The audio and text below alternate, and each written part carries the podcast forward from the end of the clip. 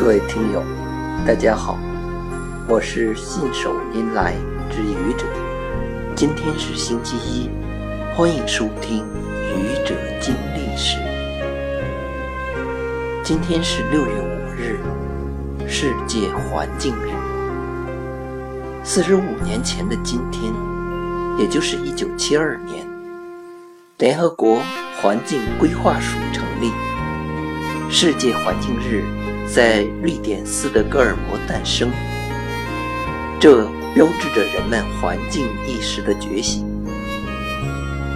人类文明发展到今天，从农业文明到工业文明，再到现代化的信息社会，人们与大自然的关系经历了一个从人类对大自然疯狂索取、疯狂破坏、贪婪攫取，到保护环境。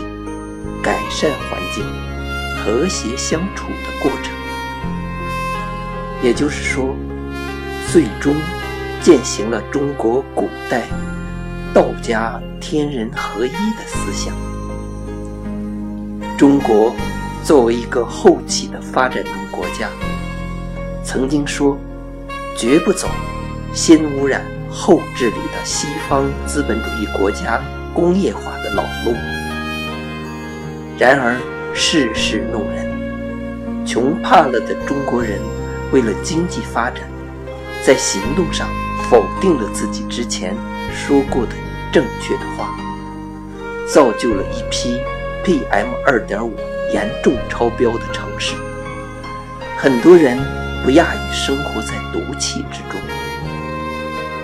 不过，中国人已经认识到问题的严重性。中央与地方已经行动起来，我相信中国的空气会好起来的，中国的环境会好起来的，你说是吗？谢谢各位听友，欢迎关注喜马拉雅主播信手拈来之愚者，欢迎订阅我的专辑《Hello》，每天一个声音。